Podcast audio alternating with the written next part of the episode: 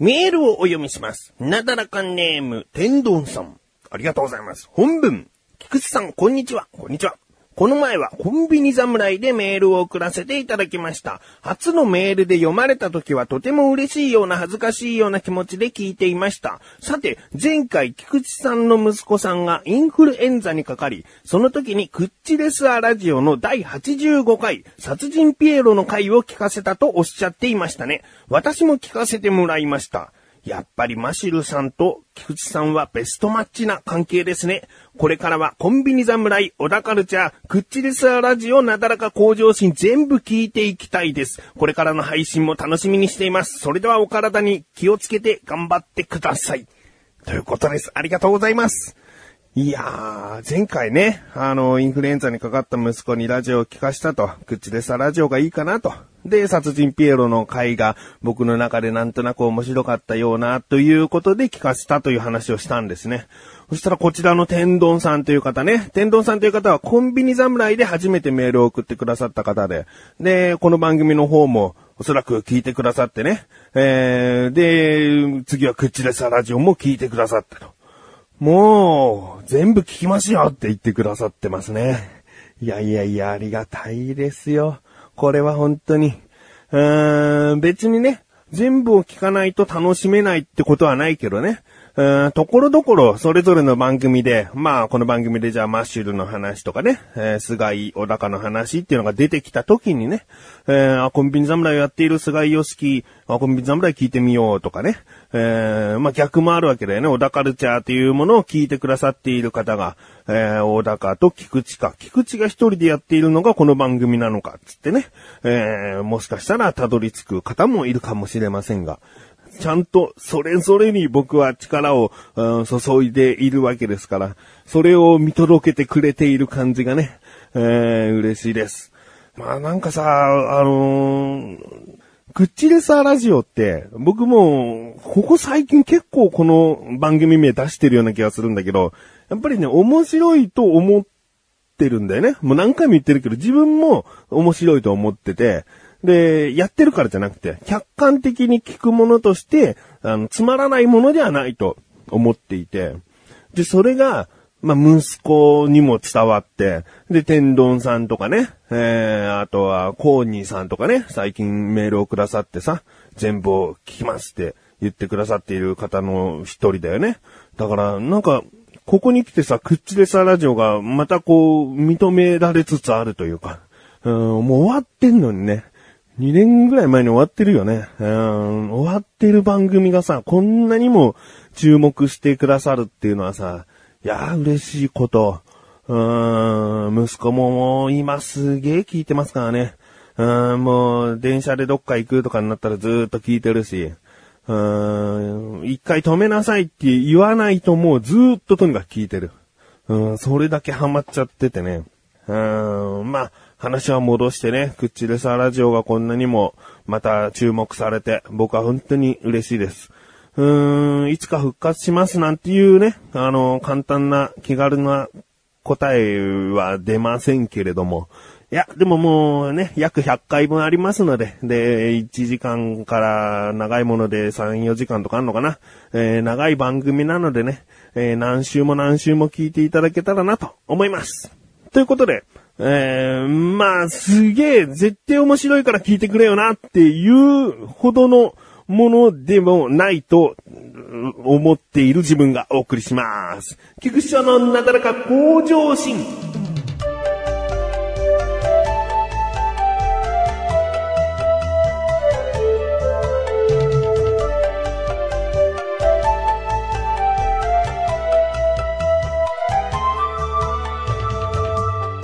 いや、だってさ、この番組ですげえ、ね、クッチレサラジオ面白い面白いって言ってさ、聞いてみてさ、ハードル上がってるからさ、いやいやいや、全然ただの素人の男二人が話してるだけじゃねえかってね、うん、思うと思うよ、そりゃ。うん、ただハマる人にはハマってくれるということが僕にとったらもう大変ありがたいことなので、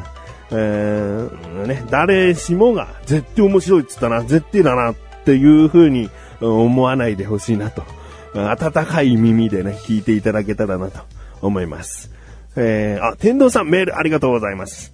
これからもね、いろいろな番組を聞いていただいて、ま、気が向いたらですね、それぞれの番組にポツンとメールを送っていただけたら大変嬉しく思います。えー、今回話す話はですね、えー、息子に MP3 プレイヤーをね、買ったというのが前回の話だったんですが、それとね、一緒にね、買ったものがあって、携帯電話のスマホのガラスフィルムをですね、注文したんですよ。で、MP3 プレイヤーはもう翌日欲しかったから、翌日配送、Amazon である、あの、もう今すぐ届けてくれっていう、その手数料がね、350円とかかかっちゃうんだけど、まあそれにして、で、一緒に僕のフィルムも買ったから、うん、そのフィルムもまあ即日配達になるということで、えー、頼んだんですよ。でね、その、メールが来るでしょアマゾンからすぐに。購入しましたねっていう確認のメール。そして配送しましたよっていうね、メールが来て。で、配送状況が気になるわけだよね。あの、あんまり翌日配送ってしてもらわないから、どんだけ早いペースなんだろうと思ってさ、気になってこう、アマゾンのサイトから、えー、配達状況っていうページに行ってさ、見てみたら、まあ、すぐにはね、もう、もう配達中なんてことはなかったんだけど、気になるね、文字があってね、配送業者が、デリバリープロバイダーっていう名前だったのね。あれいつも黒猫ヤマトとか、まあ U パックとかなんかそういうところじゃなかったかなと思って、デリバリープロバイダーってなんだろうと思って調べてみたんですね。そしたらまあアマゾンから選ばれた運送業者の総称らしくて、えー、まあいろいろな、うん、なんだろう、まあ黒猫ヤマト佐川急便とかさ、すごい大きなところではない、えー、運送業者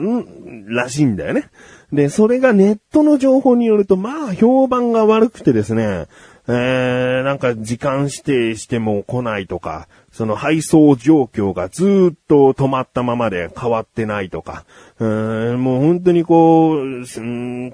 用できないみたいな、ネットの声だったんですけども、まあ、それが少し前の情報だったので、さすがにこれだけ不満があればね、アマゾンの方でも、業者を選別したりとか、したと思うので、まあ、今はひどいものじゃないんじゃないかなと思ってね、なんか不安も少しありつつ、信じて待ってたわけですね。えー、まあ次の日になってね、待ってたんですよね。で、お昼過ぎぐらいですかね。えー、本当に届くのかな今日と思ってさ、そわそわしてポスト見たらさ、もうポスト目いっぱいに、うん、箱が詰まってて、まあ、梱包のされ方はもう Amazon のいつも通りなんだけど、この大きさだったらポストギリギリに詰めるんじゃなくて、ピンポン鳴らしてくんねえかなと。玄関まで来てんだったらさ、ピンポン鳴らして直接渡した方が届いてないんですけどとかなんか変なトラブルにならないですよ。直接渡した方がさ、運送業者もこう安心しないのかなと思って。まあまあまあ、でもまあ届いたからね。うん、まあいいやと思ってね。まあ僕はもうフィルム変えるのが楽しみでさ、ちょっとあの今使ってるのが傷みたいのがついちゃってるから、せっかくこう画面自体は綺麗なんだから、綺麗なフィルムにしたいなと思ってたのですぐ取り替えようと思って開けて。で、僕が頼んだガラスフィルムって 3D ガラスフィルムなんですね。で、どういうことかというと、スマホによるんですけど、画面の縁の部分が軽くこう滑らかになってたりすると、そこに沿った形になってないと、その、まあ、商品としてありえないんだけど、横が浮いちゃうわけね。え、横が浮いちゃうから、え、浮かないように、え、一回り小さいフィルムで売っているものもあるのね。その、カーブする、ここからするよっていう手前で止まってるフィルムの大きさと、そのカーブをきちんと覆いますよ。縁もきっちり覆いますよっていうのが 3D フィルムなわけね。うん。で、それをちゃんと覆うタイプが僕は好きだから、それをちゃんと選んで、写真もね、こう、ちゃんと 3D 設計みたいなことを歌ってるから、あ、もうこれで間違いないと思って買ったんだけど、いざ届いてみたものを見たら、まあ、フラットなわけ。もう 2D もいいところもう、まったいだな、ガラスのフィルムなわけ。おかしいなと思って、まあ、最悪ね、その縁の部分を避けた一回り小さいフィルムなのかなと思って当ててみると、まあ、きっちり収まっちゃうんだよね。できっちり収まっちゃって、えー、3D になってないから、これ絶対端っこの方にさ、埃とか溜まっていきやすいし、ちょっとしたポケットとかに入れる動作とかで、フィルムが持ってかれる可能性もあるんじゃないかな。隙間ができちゃってるからね。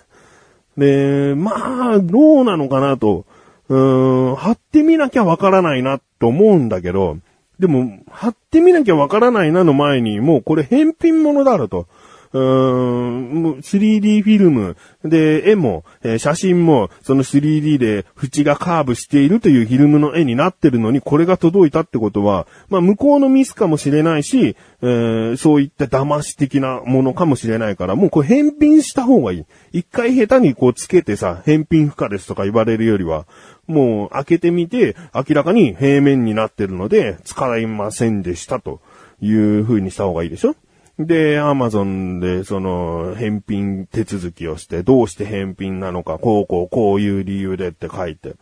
で、まあ僕としたらね、なんか、すぐさ、そのレビューに愚痴を書きたくなるよね。せっかく買ったものがこういうものでした。っていう風に書きたいけど、ただの向こうのちょっとしたミスなのであればね、新しいものというか、ちゃんとしたものを届けてくれるのであれば、えー、別にもうしょうがなかったなと思って、レビューにそういう星が1位だなんだって書かないようにしようと思ったんだけど、それを送っても、もう単純に返金作業をなんか自動的に、機械的にしてくれるだけで、この度は申し訳ありませんでしたとか、なんか、あの、返品手続き確かに受けたまわりましたってメールがしっかり来るわけでもなく、ただ Amazon のサイト上で返品手続きをして、こっちが着払いで向こうに返品して、お金が勝手に戻ってきてるよっていうだけのこと。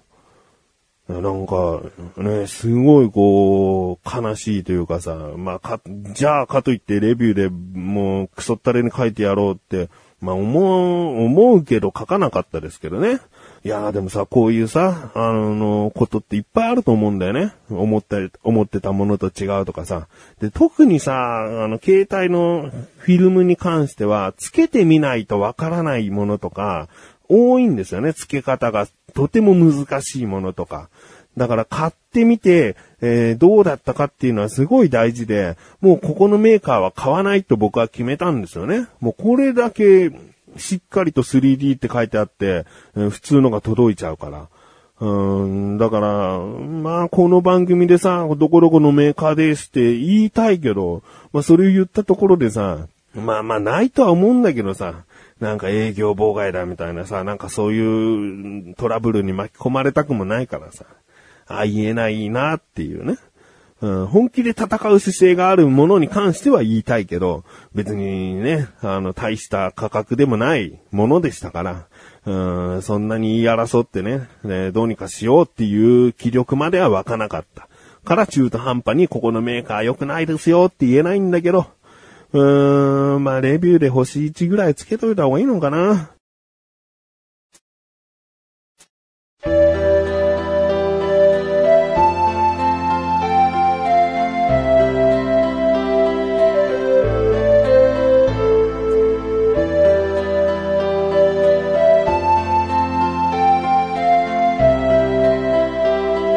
エンディングでーす。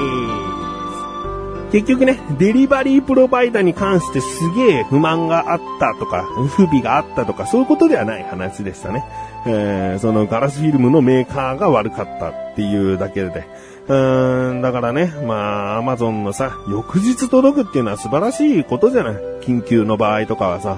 だから、まあ、しょうがないね。デリバリープロバイダーを信用して、えー、これからも買い物を続けていきたいなと思います。ということで、お知らせです。このなだらかご女子が配信されたと同時に更新されました。小高菊池の小田カルチャー聞いてみてください。今回小田カルチャーでもね、メールをお読みしてますね。最近各番組にメールが届くようになってとても嬉しいです。えー、なのにもかかわらず、